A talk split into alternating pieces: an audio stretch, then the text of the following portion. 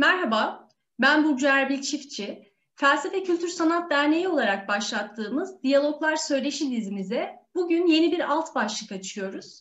Sivil Diyaloglar adını verdiğimiz bu dizide sivil inisiyatif alarak harekete geçen ve toplumsal değer yaratan kişi, kurum ve topluluklarla yan yana geleceğiz.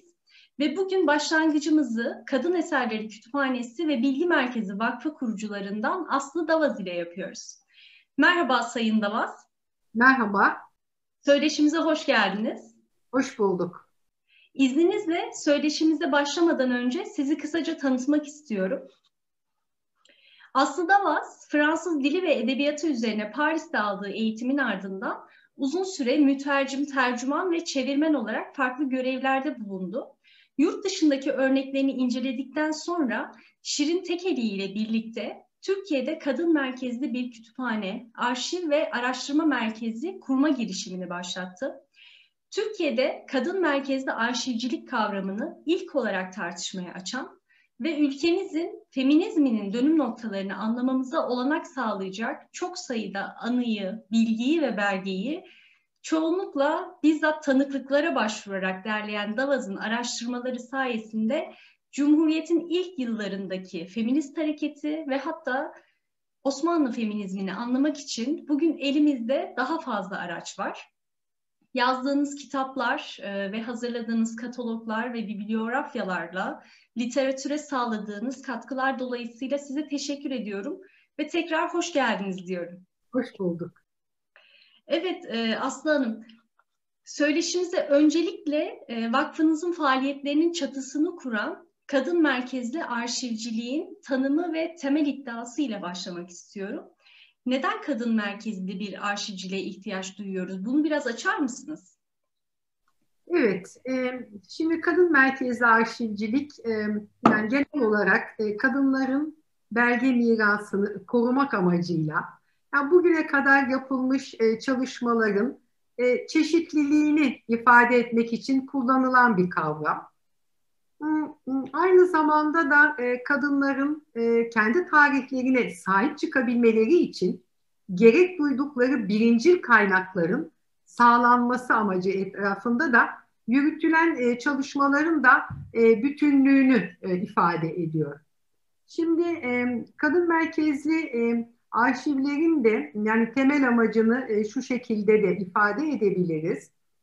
Kadınların sözel, görsel ve yazılı bilgi ve belge mirasını derlemek, korumak ve bu bilgiyi erişime e, sunarak kadınların özgürleşmesine katkıda bulunmak. Yani kadın merkezli arşivciliğin e, temel amacını bu şekilde e, ifade edebiliriz.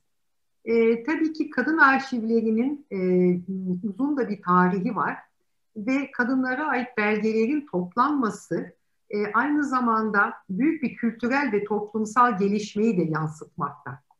Çünkü e, belge üretme ve arşiv düzenleme eylemi e, güçlü, yaratıcı bir eylem ve e, kadınlar da e, bu eylemi yani bu iki süreci de kendi kimliklerini e, geliştirmek için de e, kullandılar. Şimdi bugüne kadar e, yapılmış yani kadın merkezli arşivcilik e, çalışmalarıyla da e, e, esasında belki şunu söyleyebiliriz. Kadın merkezli arşivcilik çalışmaları neden gerekliydi? Yani neden e, bu, bunu belki de e, altını çizmek lazım. E, biraz tanımını verdikten sonra. Çünkü kadınların e, resmi ve genel arşiv kurumlarında kadınlar eksik ve e, yetersiz temsili e, konusunda bir farkındalık oluşması ve e, bu eksikliğin giderilmesi yönünde adımların atılması sağlandı ve gündeme geldi. Şimdi kadın merkezli arşivcilik yaklaşımıyla bugün iki alanda önemli başarılar elde edildi. Bu başarılar nedir?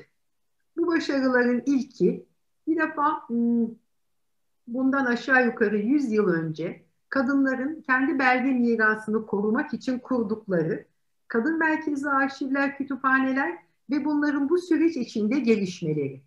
İkinci kazanım nedir? İkinci kazanım ise e, geleneksel arşiv kurumlarının sağlama politikalarında toplumsal cinsiyet eşitliği kavramı çerçevesinde e, sağlama politikalarını yeniden gözden geçirmelerine e, neden olmuştur.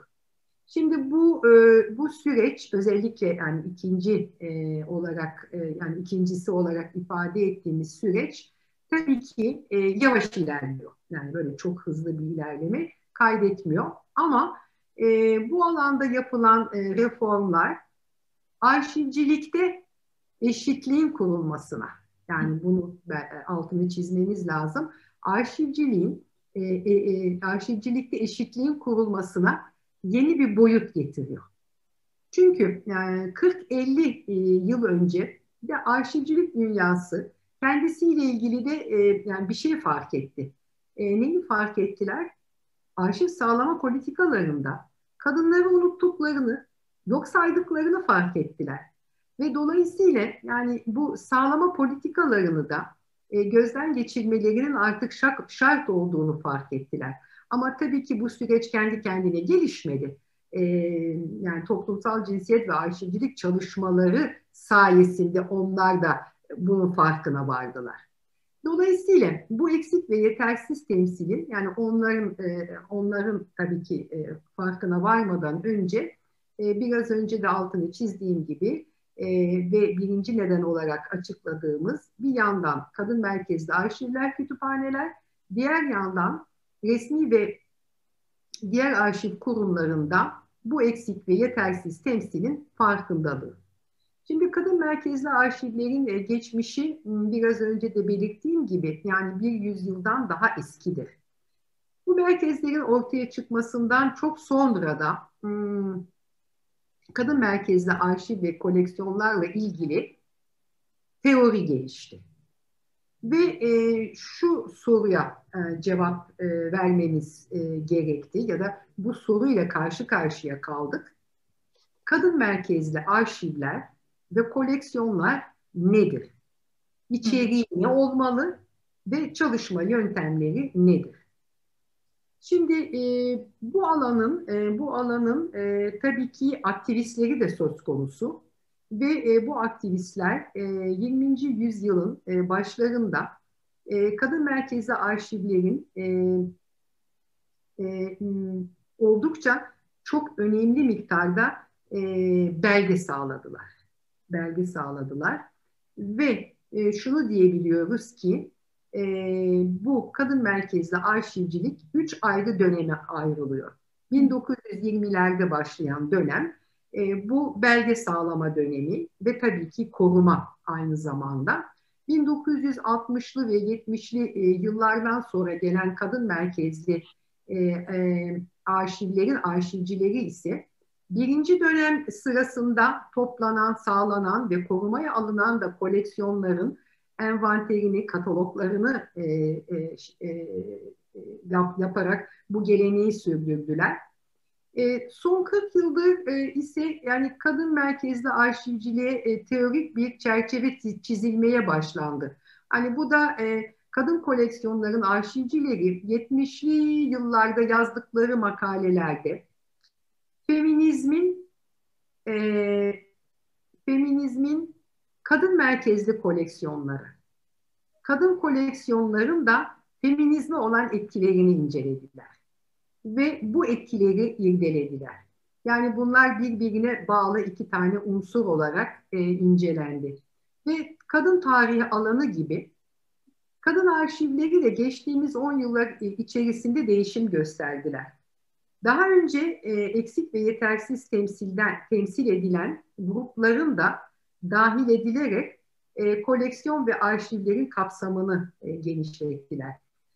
Daha önce hmm, öncü, orta sınıf, eğitimli kadınların e, belgeleri bu koleksiyonların e, temel malzemesini oluştururken e, bu e, tabii ki e, yeni koleksiyon politikaları ile de farklılaştı.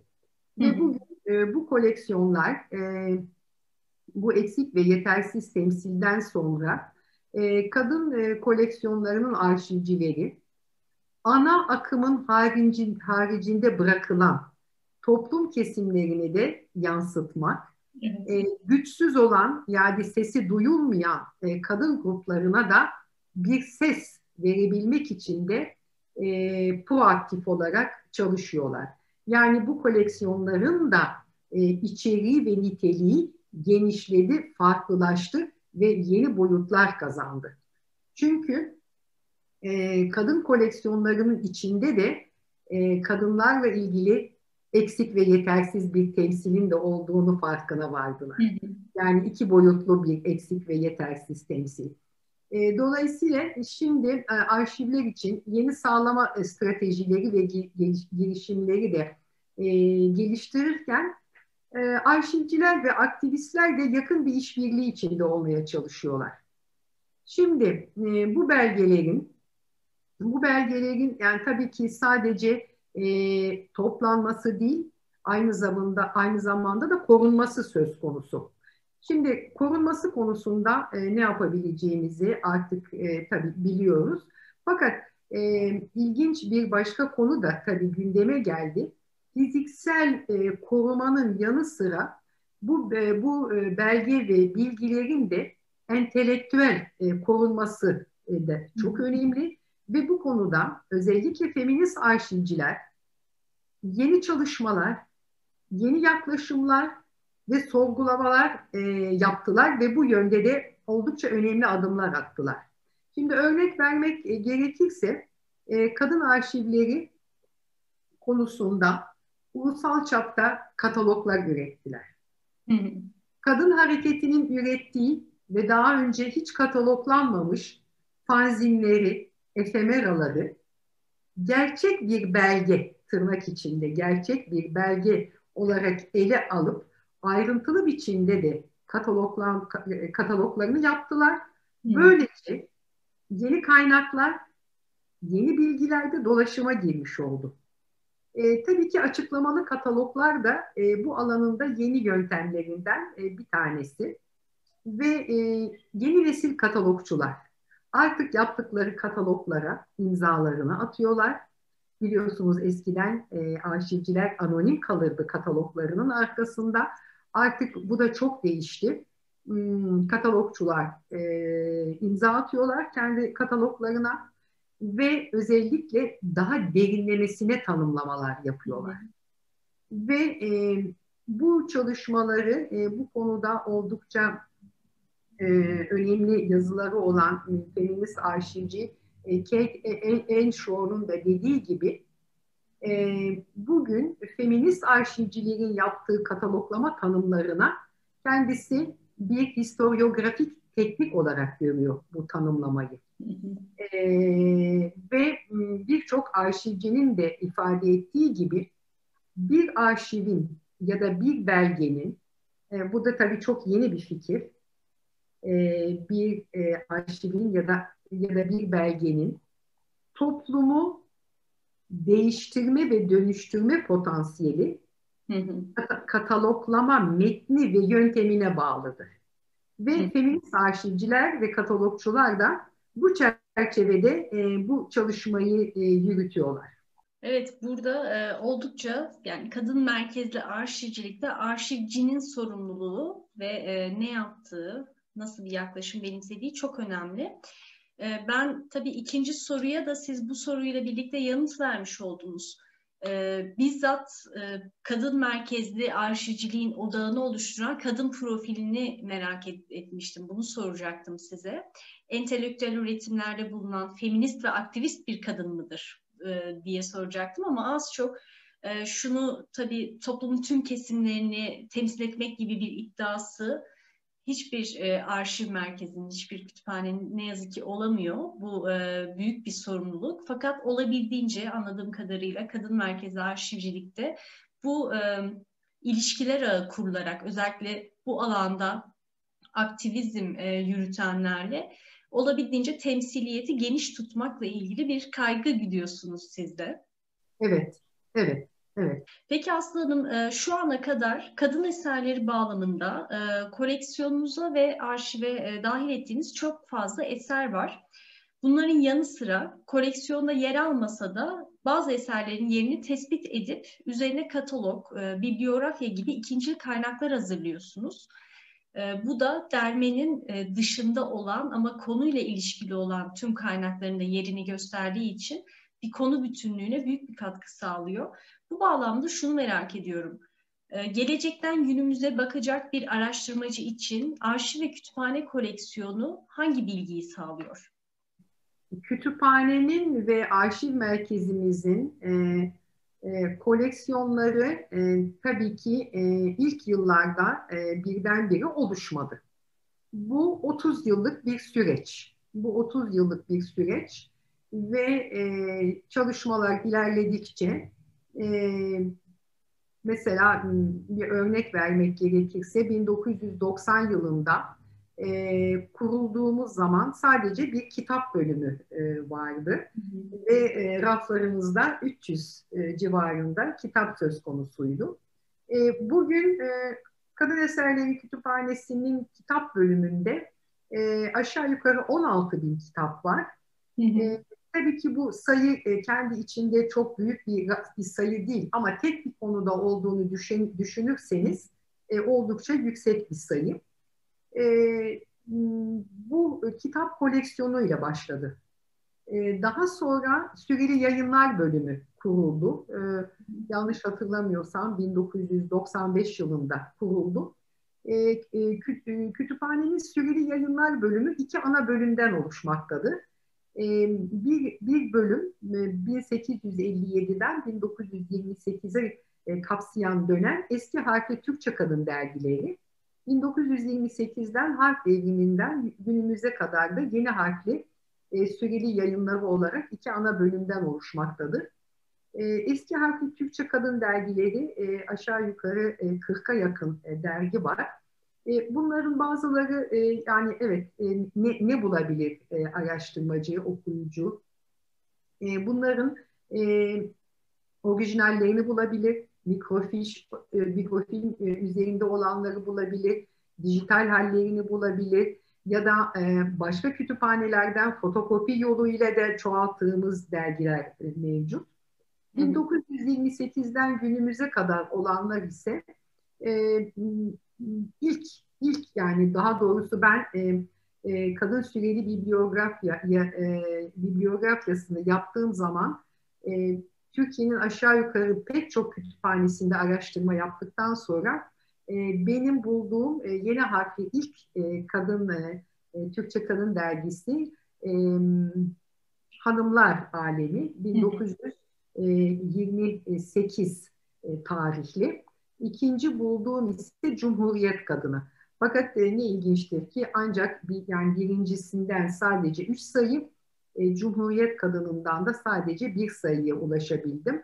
E, belki daha e, ikinci sayısı çıkmamış da olabilir ya da e, ondan sonra çıkmış sayılar kaybolmuş da olabilir. Ama şu ana kadar birinci sayıdan başka bir sayı çıkmadı. Örneğin Cumhuriyet Kadını dergisinden. E, bu, e, bu, bu koleksiyonun da bir özelliği var. Süreli yayın koleksiyonunun. E, onu da o, iki, iki şekilde yaklaşıyoruz biz bu koleksiyona. Hmm, ticari değeri olan kadın dergileri yani piyasada satılan, kadınlara yönelik e, çıkarılan genellikle hmm, hmm, magazin, moda ağırlıklı dergiler. Bir de kadın hareketinin yayınladığı e, dergiler. E, tabii onlar e, onlar daha çok böyle küçük bültenler, e, e, yayın aralığı e, çok e, belirsiz olanlar ve genellikle de ulaşılması zor olan e, dergiler.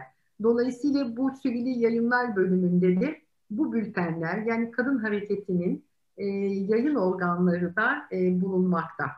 Bunların dışında e, erişilmesi zor olmayan aşağı yukarı her yerde bulabileceğimiz iki Hı. tane koleksiyonumuz var. Biri e, test koleksiyonu, diğeri ise makale koleksiyonu. Makale koleksiyonunda e, e, kadın konusunda 7 bine yakın makale bulunmakta. E, tez koleksiyonu da zannediyorum bugün e, bine e, yaklaşmakta. Bu e, yüksek lisans tezi e, ve doktora tezleri. Tabii ki hepsi kadın konusunda. Hı hı. E, tabii ki bunların e, biraz önce dediğim gibi yani e, erişilmesi kolay bir materyal ama bine yakın e, yüksek lisans ve doktora te tezini kadın konusunda bir arada bulmak hı hı. tabii ki e, bu e, e, yani bu koleksiyonu e, değerli kılan da bu konuda ve tek konuda olması dolayısıyla araştırmacılar için çok büyük bir kolaylık sağlıyor. E, bunun dışında 1990 yılından bu yana 20 ana başlık altında kadına yönelik şiddet, kadın ve eğitim, kadın ve din, göçmen kadınlar, kadın ve eğitim gibi ana konuların altında gazete küpür koleksiyonu söz konusu. Hı hı e, on binlerce e, gazete küpürden oluşmaktadır. Bunun dışında e, kadın hareketinin e, afişleri e, söz konusu afiş koleksiyonunda. E, bunun dışında sözlü tarih, e, kadın sanatçılar, kadın yazarlar e, e, koleksiyonu. Kadın yazarlar koleksiyonunda bine yakın kadın yazarla ilgili biyografik dosya bulunmakta. E, kadın sanatçılar yani plastik e, sanatlar alanında e, eser vermiş kadınların e, 700'e yakın e, kadın sanatçının da biyografik dosyaları e, mevcut yani bu koleksiyonlarda. E, bunun dışında gerçekten çok önemli bir kaynak oluşturan bir koleksiyon ise kadın örgütleri ve örgütlenmeleri. Çünkü bu koleksiyonda Osmanlı'dan günümüze 700'e yakın kadın örgütlenmesi, vakıf, dernek, platform, kampanya şeklinde yürütülmüş olan e, bu e, örgütlenmelerin belgeleri bulunmakta. Bu çok zengin ve e, çok önemli bir koleksiyon. E, bunun dışında e, bizim koleksiyonların içinde çok özel e, bir yeri olan e, bir son bir koleksiyondan e, söz edeyim. E, o da e, kadın özel arşivleri. Yani bu, e, bu çok önemli bir çalışma. 30 yıldır biz bu alanda çalışma yürütüyoruz. E, bizim ilk e, diyebileceğimiz ilk e, kadın özel arşiv arşivi Hasene Ilgaz'ın arşivi. Hasene Ilgaz Çorum ve Hatay milletvekiliydi. Hı hı. Ve e, 1900 e, zannediyorum ya 92'de ya 93'te e, kendisi müracaat etti ve özel arşivini bağışlamak istediğini söyledi. Hı hı. E, biz onun Beşiktaş'taki evine Şirin Tekeli ve ben birlikte gittik ve gerçekten kendisi e, örnek bir arşivciymiş. bütün hayatı boyunca yaptığı çalışmaları çok titiz bir biçimde toplamış, korumuş, sınıflandırmış ve bir envanteriyle birlikte bize teslim etti. Hı hı e, evet her zaman e, biz yani bu e, bunu hatırladıkça tabii biraz böyle bir e, duygusallık yaşıyoruz. Çünkü ilk kez e, kütüphaneye gelen e, bir kadın özel arşivi ve bunu e, tabii başka özel arşivler de takip etti. Süreyyaoğlu, Müfide İlhan. Şimdi tabii burada bir başka önemli nokta var. Şimdi bunlar e, gerçekten e, özel arşiv bağışlama geleneği Türkiye'de kadınlar arasında hani çok gelişmiş bir e, hı hı. gelenek değildi. Evet. Ancak Kadın Eserleri Kütüphanesi'nin e, 30 yıllık çalışması ve bu alandaki e, e, yazılarıyla, anlatımlarıyla, e, konferanslarıyla hı hı. bu konuda sanırım çok önemli bir e, e, bilinç e, yayıldı yani bu konuda. Kadınlar bu konuda çok bilinçlendi ve e, artık daha önce hiç yapılmayan e, bir şey yapılıyor. O da e, kadınlar hayattayken de arşivlerini e, bağışlıyorlar. E, tabii ki çeşitli aralıklarla yılda bir, altı ayda bir ek bağışlar yaparak e, bu arşivlerde zenginleşiyor. Yani ıı, sorunuza cevap verecek olursak aşağı yukarı e, bu alanda, bu 16 koleksiyonun içinde e, araştırmaları için gerekli olan önemli e, birinci ve ikinci kaynaklara ulaşmaları mümkün. Evet, Şimdi ben e, tabii bir de amacınıza yönelik bir soru, soru yöneltmek istiyorum size. E, vakıf senedinizde de e, ifade ettiğiniz amaçlar e, şöyle özetlenebilir sanıyorum. Sağlama, koruma ve saklama. Peki bu 30 yıllık süreçte bu amaçlara yeni bir amaç, yeni amaçlar eklendi mi? Tabii, eklendi. Ee, tabii ki biz yola çıkarken e, sağlama, e, koruma ve erişime sunma e, bu zaten her zaman kütüphanelerin ve arşivlerin ana e, üçgenidir bu e, konu. Şimdi biz e, bunun e, dışında e, önemli e, önemli e, yeni amaçlar da edindik. E, bir tanesi kadın mer kadın merkezli kültürel e, etkinlikler yapmak. E, bunlar sergiler, sergiler, konserler, konferanslar, sempozyumlar.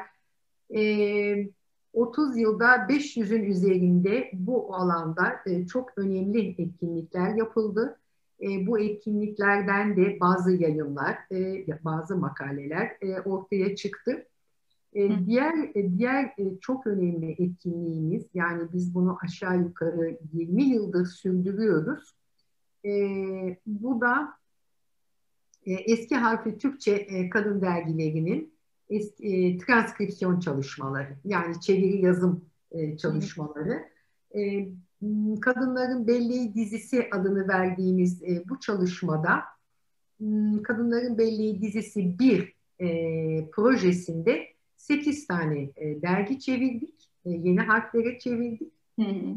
30. E, yıl projesi olarak 2017'de başladığımız Kadınların Belleği dizisi 2 e, e, projesinde ise bugüne kadar e, 4 e, cilt yayınladık şu anda bu e, bu projenin e, amacı çerçevesinde 32 tane eski harfli Türkçe kadın dergisinin çeviri yazımı e, aşağı yukarı tamamlandı. Şu andan itibaren peyderpey e, yayını devam ediyor. Önümüzdeki dönemde Kadınlar Dünyası'nın yani bizim bu projenin beşinci cildi olan Kadınlar Dünyası'nın e, belirli e, sayılarının e, biz daha önce e, birden yüze kadar olan sayıları çevirmiştik. Şimdi peyderpey yüzden sonra olan e, sayıları çevirip yayınlıyoruz.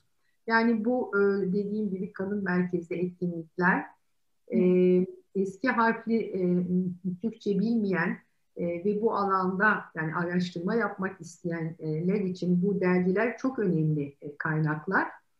Dolayısıyla bu, bu amaç da eklendi. Gerçi bizim e, e, senedimizde e, böyle bir maddemiz vardı ama ilk 10 yılda tabii buna e, zaman bulamadık. E, son 20 yıldır da bu çalışmayı yürütüyoruz. E, bunlar tabii e, bu e, sağlama koruma erişim dışında e, önemli e, önemli e, çalışmalar. Bir, e, bir de tabii bir, bir şey daha var. E, bu e, kadın merkezli arşivciliğin en önemli çalışmalarından biri kataloglar ve bibliografyalar. Ama sizin de en başta söylediğiniz gibi sadece bizim kütüphanede arşivde bulunan eserlerin katalogları ve bibliografyaları yapmak yeterli değil. E, ancak henüz bir ulusal katalog e, e, yapma e, imkanı bulamadık. E, ama mesela Fransa'da, Hollanda'daki kütüphaneler hmm, kendi ülkelerindeki bütün arşiv merkezlerini özel koleksiyonları da tarayarak hmm, birincil kaynakların ulusal çaptaki bir e, kataloğunu çıkarıyorlar. Bu da bizim hedeflerimizin ama içinde.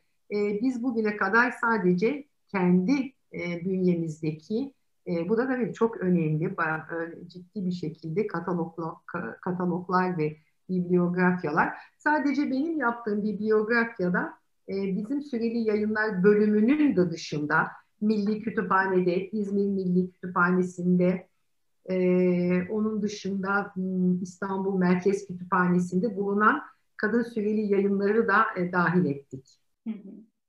Evet, çok yoğun bir çalışma. Belki e, buradan yüksek lisans, doktora düzeyinde e, bu alanda araştırma yapanlar için de farklı bir ara, e, konu önerisi olur bu. Bu konuda bir çalışma yürütülebilir. Ben şimdi diğer sorumu yöneltirken ilk soruya verdiğiniz yanıt üzerinden e, bir bağlam kurmaya çalışacağım.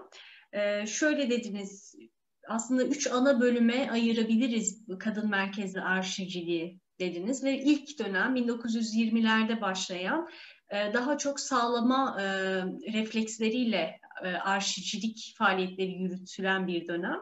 İkinci dönem 1960-70'lerde devam eden ve artık bu sağlanan, derlenen materyalden kataloglar, bibliografyalar üretilen bilgi üretiminin başladığı dönem ve diğer bir dönemde teori, feminizmle özellikle baş başa ilerleyen bir teori süreci var.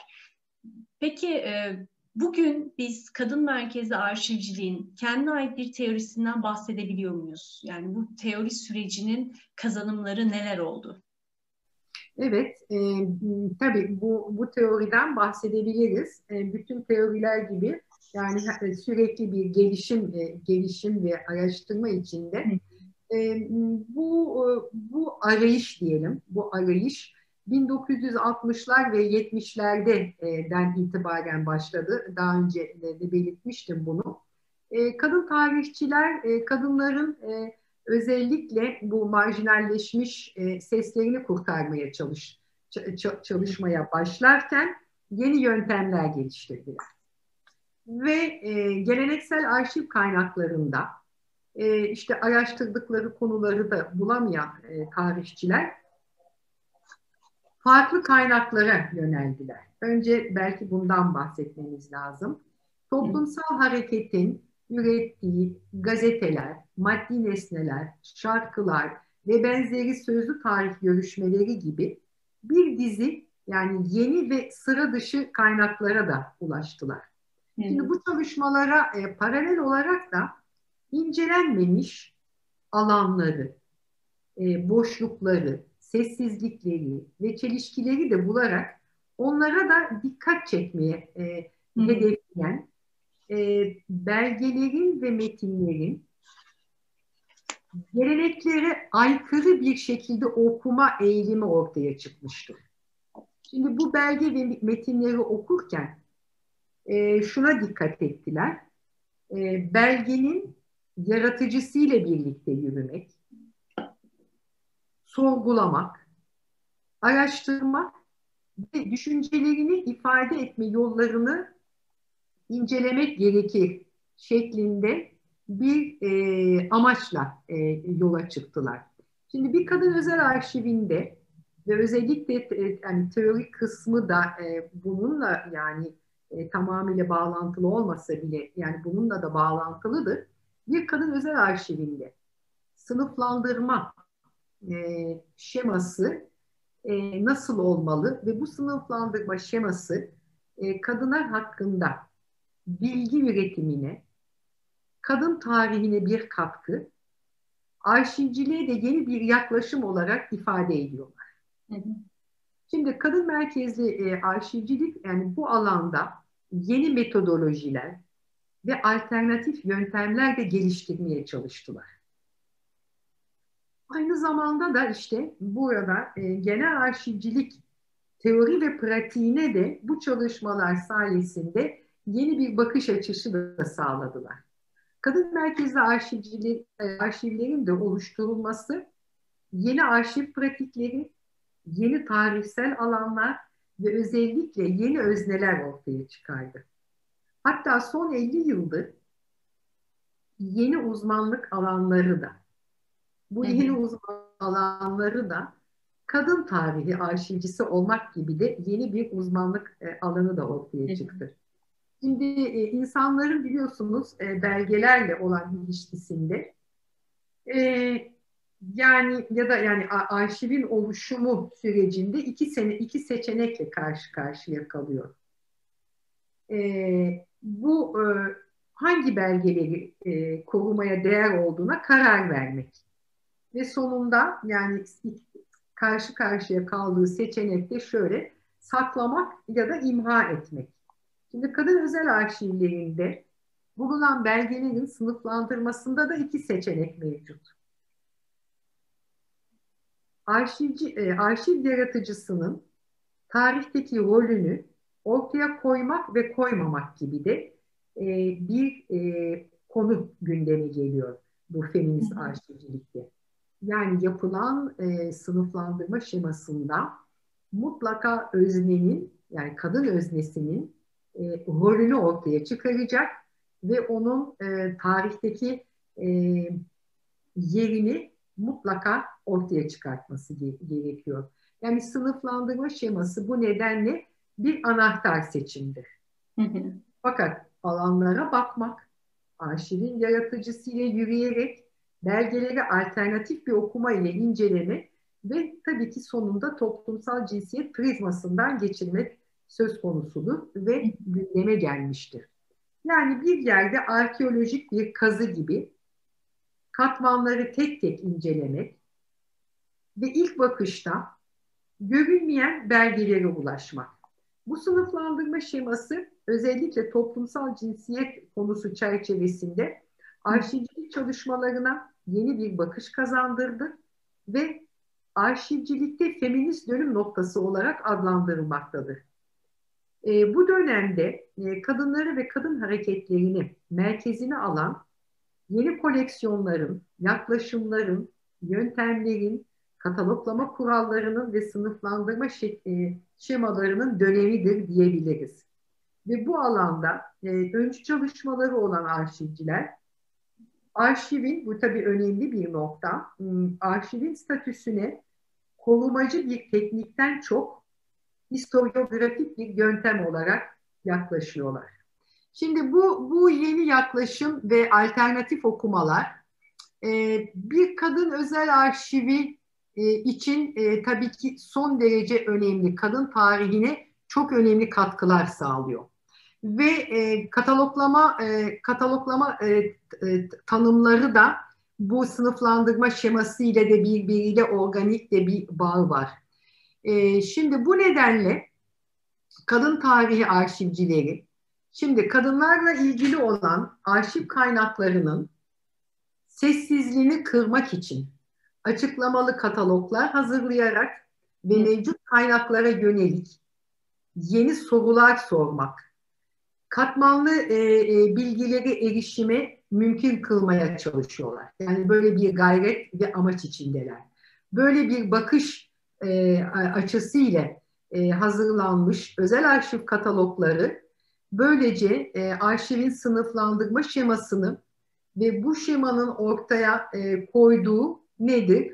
Öznenin bir defa görünürlüğü, öz, öznenin görünürlüğü ve yeni kaynak e, üretiminde e, çok önemli e, katkılar sağlıyor. E, dolayısıyla bu kadın merkezli arşiv yaklaşımıyla e, sınıflandırma şeması ve kataloglama tanımları e, aynı zamanda da koleksiyonların e, niteliğiyle ilgili bütün bu çalışmanın da bütünü e, bizim e, kadın merkezli arşivciliğin de teorik bir yaklaşımını e, oluşturuyor. Evet, hem oldukça çok pratik bir alanda işleyen bir süreç. Fakat teorisinin buradan başlaması çok önemli bence.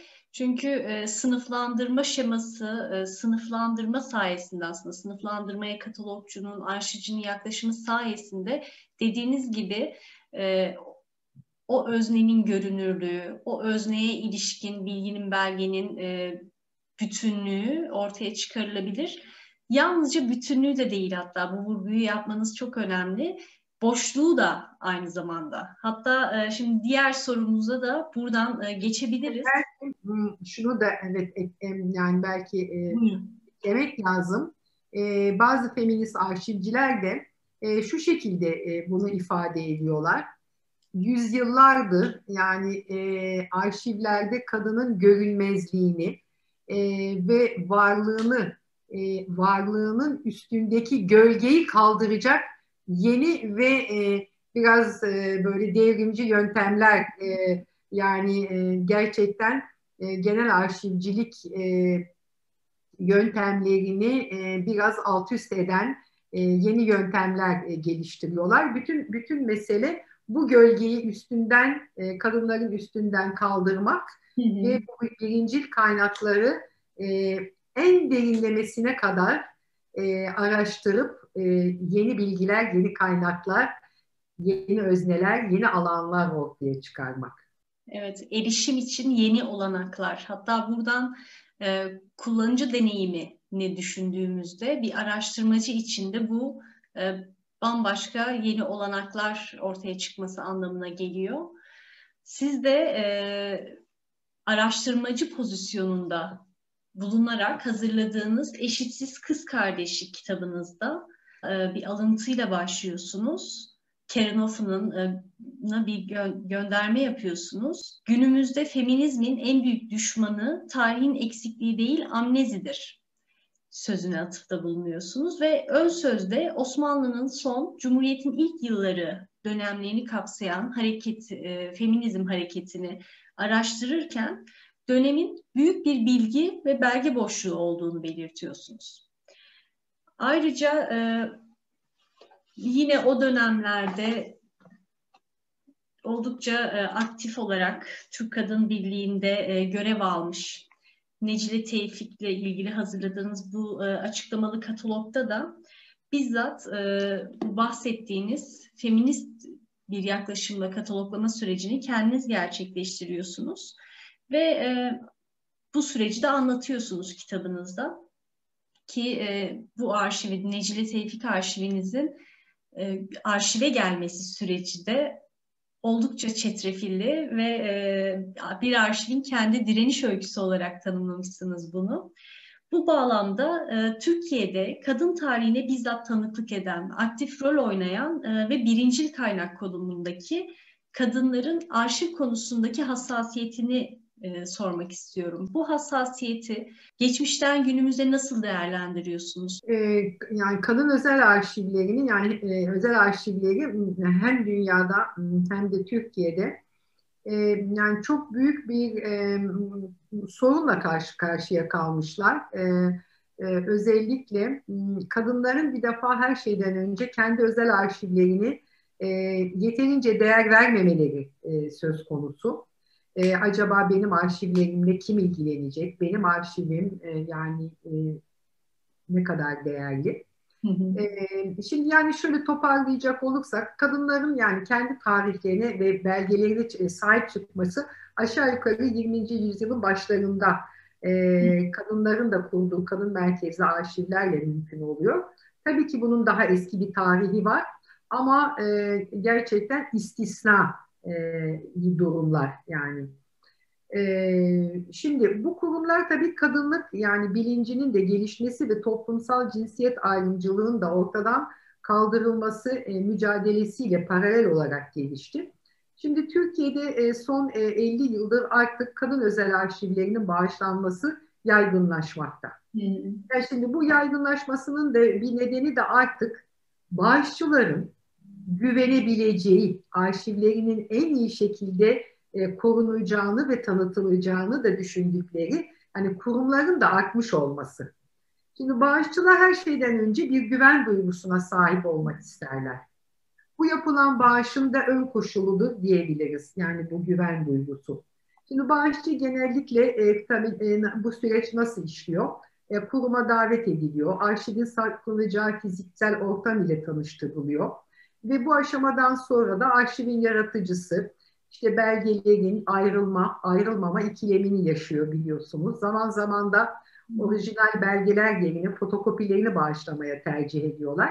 Fakat artık bugün fotokopi usulü pek kullanılmamakta. Çünkü belgeler biliyorsunuz dijitalleştiriliyor. Hı hı. Ve e, kurumun ve özel arşivin yani sahibini veya arşivle bağlantılı ikinci ve üçüncü kişilerin haklarını korumak e, adına bağışçı ve kurum arasında da bir özel arşiv bağış sözleşmesi imzalanıyor.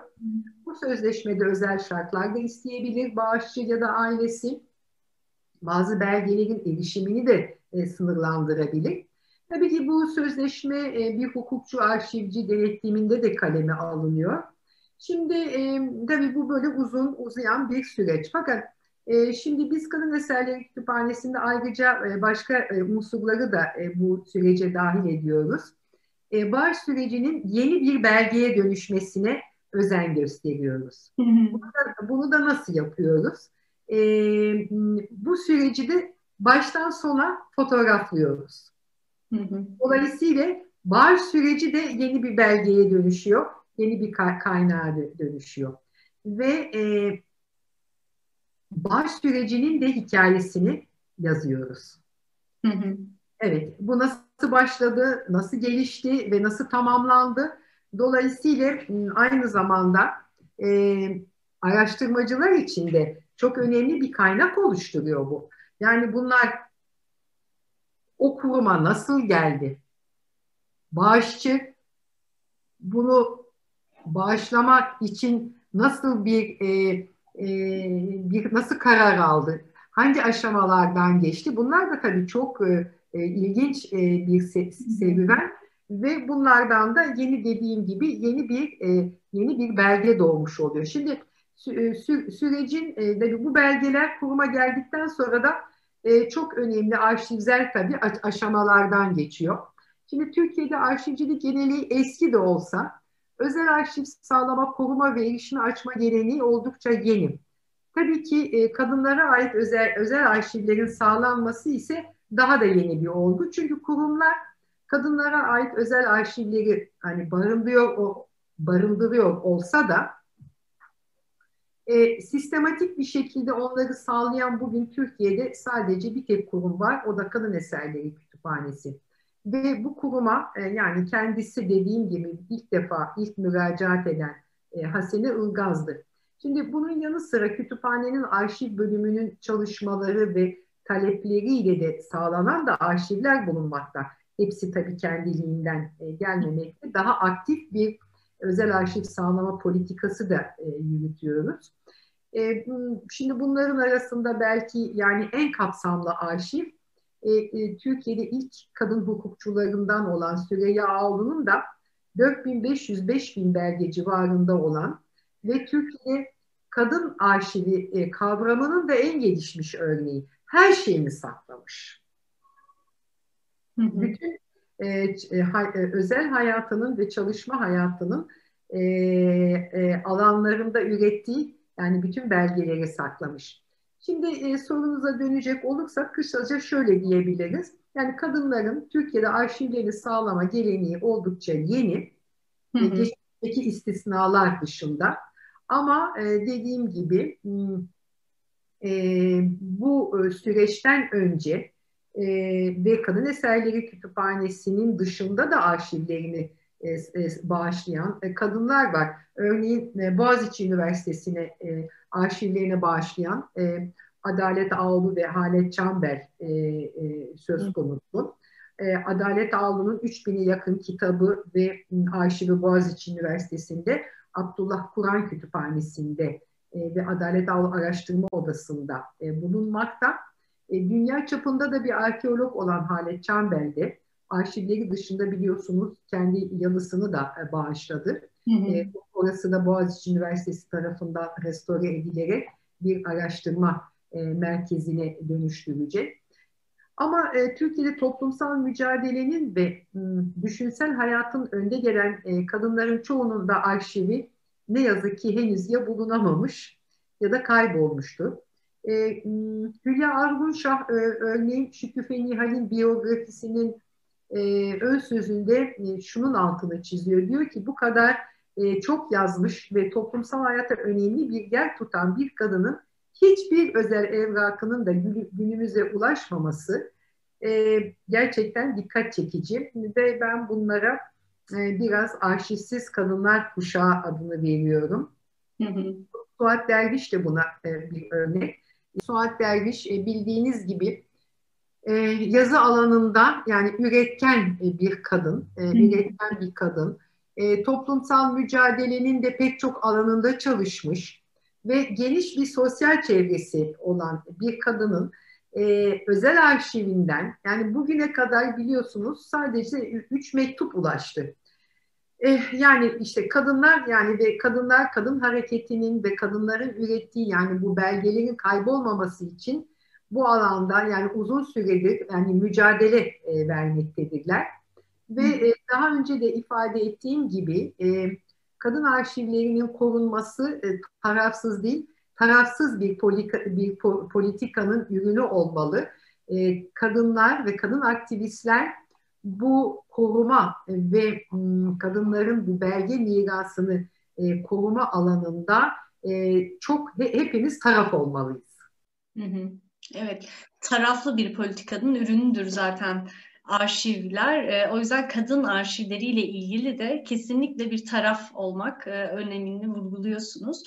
E, bu noktada şunu sormak istiyorum Aslı Hanım size bu soruyla bağlantılı olarak. E, bu konuyla ilgili araştırmalarınızı da yaparken özellikle kişisel arşivlerin ortadan kaybolması, eksilmesi, bütünlüğünü yitirmesi, e, buralarda aileler nasıl roller oynuyorlar?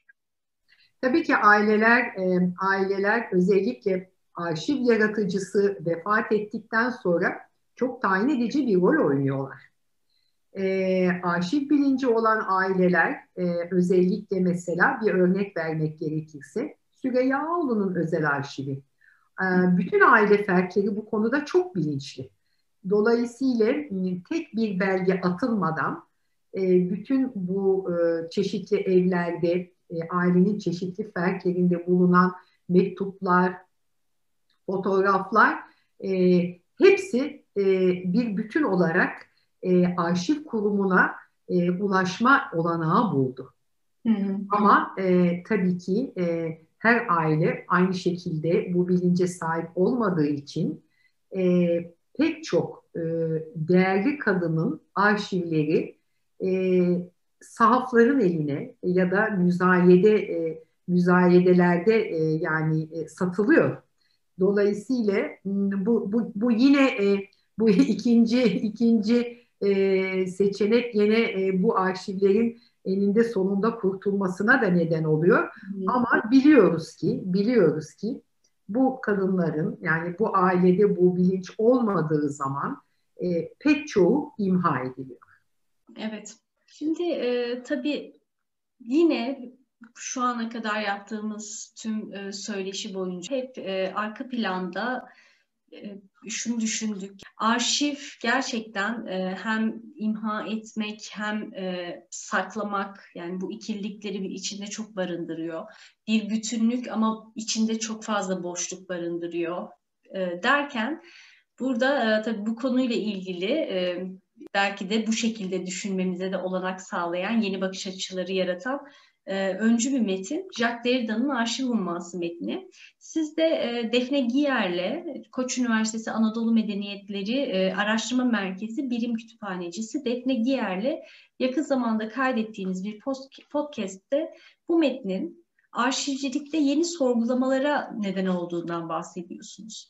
Hem arşivcilik hem kadın merkezli arşivcilik bağlamında e, nasıl bir etkisi olmuştur? Bunu biraz açar mısınız? Şimdi hmm, sanırım Haziran 1994'te e, e, Londra'da Kurto Enstitüsü, Freud Müzesi ve hmm, Psikiyatri ve Psikanaliz Tarihi Uluslararası Derneği'nin ortaklaşa bir konferans düzenlediler. Konferansın adı Memory, The Question of Archive'dı yani bellek e, arşiv e, arşivlerin e, yani sorunu. Bir, bu, bu konferansta da Jacques Derrida hmm, bir sunum yaptı. E, sunumun adı The Concept of Archive, A Freudian Impression. E, bu sunum daha sonra e, Fransızca olarak bir broşür ve kitap olarak da yayınlandı. Le Mal d'Archive, Une Impression Freudienne olarak e, e, e, yayınlandı.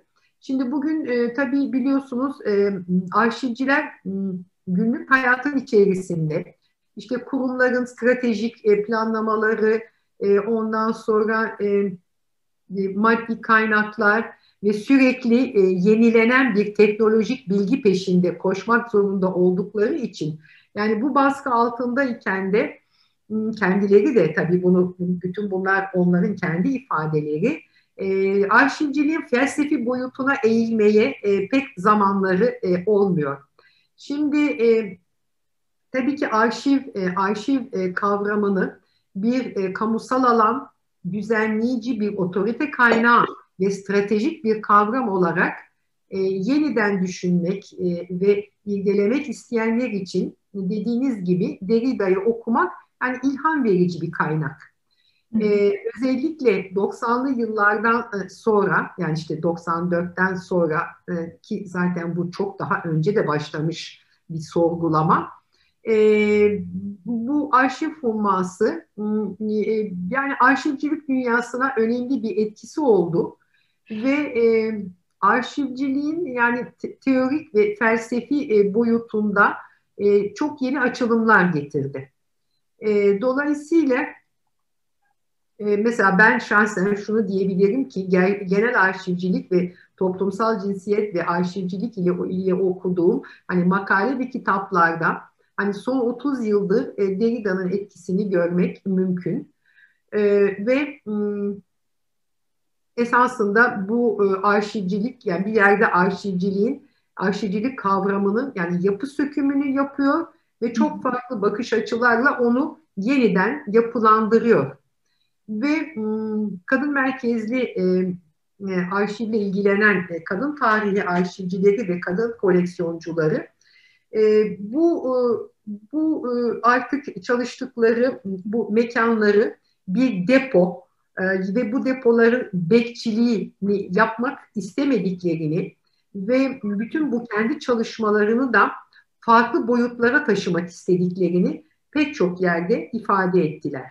Yani e, kendileri e, daha çok e, bilgi yaratıcısı ve düzenleyicisi olmak gibi yeni amaçlar edindiler. Şimdi feminist tarihçiler biliyorsunuz resmi tarihlerde daha çok erkek tarihinin ön plana, ön safına yani ön safa taşıyan ve kadın tarihini gölgeleyen kurumlar olduklarını da çok yani araştırmaları sırasında yani bunu ortaya koydular. Dolayısıyla e, arşivcilik dünyasının e, bu gözle yani yeniden incelenmesi ve eleştirisel bir bakışla ele alınmasını sağladılar. Şimdi bu alanda e, yine e, Derrida'dan ilham alan e, önemli bir başka arşivci daha var, Antoinette Bourton. E, o da e, Dwelling e, in the Archive yani arşivin içinde kazımak, araştırmak e, adını taşıyan bir e, e, kitabı var ve m, arşivlerin sorgulanması konusunda da önemli ve yeni açılımlar getiriyor. E, Derrida'nın arşiv humması sadece sorgulanmakla kalmıyor. Tabii aynı zamanda arşiv, bilgi ve iktidar ilişkisini de irdeliyor. Yani bu da çok önemli bir boyutu bu makalenin. E, bir de bugüne kadar yani şimdiye kadar biz e, şimdi bu sohbetimizde ifade etmediğimiz bir konu var. E, onun da altını çizmek lazım. E, bu da çok önemli bir konu. Arşivlerin okunması ve yorumlanması meselesi. Yani belgelerin okunması tabii ki çok önemli. Şimdi arşiv fumasının 95'te yayınlanmasından da bu yana arşivler, arşivlerin rolü ve özellikleri bu kurumlarda çalışan arşivcilerin toplum ve tarih ile ilişkileri de sürekli irdelenmekte ve e, sorgulanmaktadır. Dolayısıyla e, böyle bir e, e, akıma yani gerçi 1960'lı 70'li yıllarda feministler bu sorgulamaya başlamışlardı ama e, Derrida e, çok farklı e, yeni yaklaşımlar da getirerek e, bütün bütün bunların esasında birleşmesinden e, şöyle yeni bir hareket çıktı ve bu hareket hala da devam ediyor. Biz e, bu mekanlarımız e, depo değildir, biz bekçi değiliz, biz bilgi üreten kurumlarız.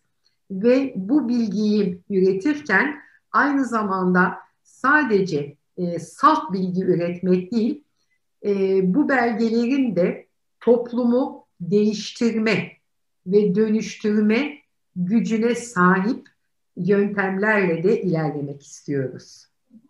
Bu noktada tabii Derrida bu konuşmasının kitabının başında uzun uzun e, Arkeion'dan ve Arkonlardan bahsediyor. Evet. Ve e, onlarda ar Arkeion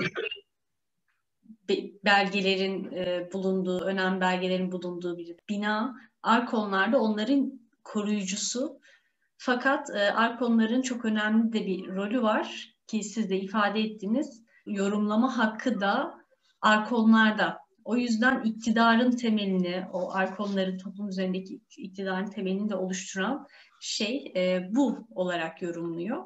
Benim e, çok ilgimi çeken bir noktası da kesinlikle e, Freudcu psikanalizle e, ilişkilendirerek e, arşivlerin iki çatışan güç üzerine kurulu olduğunu ifade etmesi. Yani sizin de bahsettiğiniz hem saklayan ama imha eden e, bir taraftan. Şöyle notlarıma bakıyorum e, acaba o yani şöyle bir şöyle bir diye. Evet şöyle bir şey de söylüyor. Yani seçim ve seçmek e, yani e, seçim iki tane önemli ögeyi içeriyor. Bir tanesi hatırlamak, ötesi ötekisi de unutmaktır. Evet. Evet Aslanım. Tabii e, bu konuları ve daha birçok konuyu arşivcilik hem genel arşivcilik hem de kadın merkezli arşivcilik üzerine e, irdeleyeceğiniz bir sempozyum düzenliyorsunuz. Yakın zamanda bu sempozyumda bu konular çok daha derin e, bir geniş bir tartışma zemini bulacak kendisine. Ben de takip ediyor olacağım. E, bu sempozyumla ilgili biraz bilgi vermek ister misiniz? Tabii biz e, bu bu sempozyumu e, e, Türkiye'de arşivciliğin e, bugünü ve yarını e, arşivlerde kadının yeri başlıklı bir sempozyum düzenledik ve esasında sempozyum Kasım 2020'de yani tamamlanmış olacaktı. Ancak malum koşullar nedeniyle biz onu Nisan 2021'e ertelemek zorunda kaldık ve bunu Beykoz Üniversitesi ile birlikte yapıyoruz. Hı hı. Tabii hala bugün bu sempozyumu yani e, açık erişimde mi yapacağız yoksa gerçekten koşullar el verip e, üniversitede mi e, toplanıp yapabileceğiz? Tabii onu henüz bilmiyoruz. E, bu sempozyumun iki tane e, ana e, başlığı var. Biri genel arşivcilik, e, biri de toplumsal cinsiyet ve arşivcilik. E, sanıyorum yani yanlış e, yani bilmiyorsam e, e, ilk defa e, bir e, toplumsal cinsiyet ve arşivcilik birlikte ilgilenecek bu sempozyumda. Hı hı. Dolayısıyla çok yeni bir konu. Yani e, çok yeni bir konu. E, bu e, toplumsal cinsiyet ve arşivcilik konu başlığı altında e, 15 tane birbirinden farklı e, konularla e, bu konuya e, bu konu ele alınacak. E, sanıyorum e, kadın tarihi açısından e, ve toplumsal cinsiyet ve arşivcilik ilişkisi açısından önemli bir dönüm noktası olacak bu sempozyum. Ben de takip ediyor olacağım. Çevrim içi olursa katılmam çok daha kolay olacak. O yüzden e, bununla ilgili belki artık yeni alışkanlıklarımız üzerine fiziksel evet. olarak gerçekleşse bile çevrim içi bir e, basamağa da eklenebilir. Belki de, evet.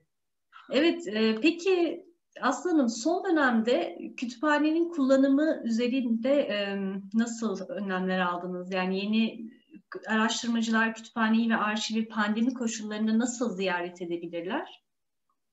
Şimdi biz 17 Mart'tan bu yana e, kütüphane zaten e, evet bütün kütüp diğer kütüphaneler gibi e, kütüphaneyi kapattık ve e, e, tamamıyla online çalışıyoruz. Herkes evden çalışıyor. Ancak bu son dönemde e, nöbetleşe e, çalışmalar e, sürüyor. E, okuyuculara biz dijital hizmet verdik. E, e, e, e, ihtiyaç duydukları bütün belgeleri dijital olarak e, sunduk. Yani hizmetimize bu şekilde devam ettik. Hala da devam ediyoruz. Ama kütüphaneye gelmek de mümkün. E, biz günde çok az e, iki tane okuyucu alıyoruz. E, yani e, e, okuyucular e, yazarak e, randevu e, talep ediyorlar ve e, sırayla herkese e, kütüphaneye e, yani gelme olanağı e, açılmış oluyor. Ama gelemeyenler için de e, artık pandemide zaten iyice dijital hizmeti yani çok ağırlık verdik. Dolayısıyla yani o şekilde de devam ediyor. Anladım. Tabii e, bir de kütüphanenin hani kendi çalışanlarının dışında çok geniş bir gönüllü ekibi var.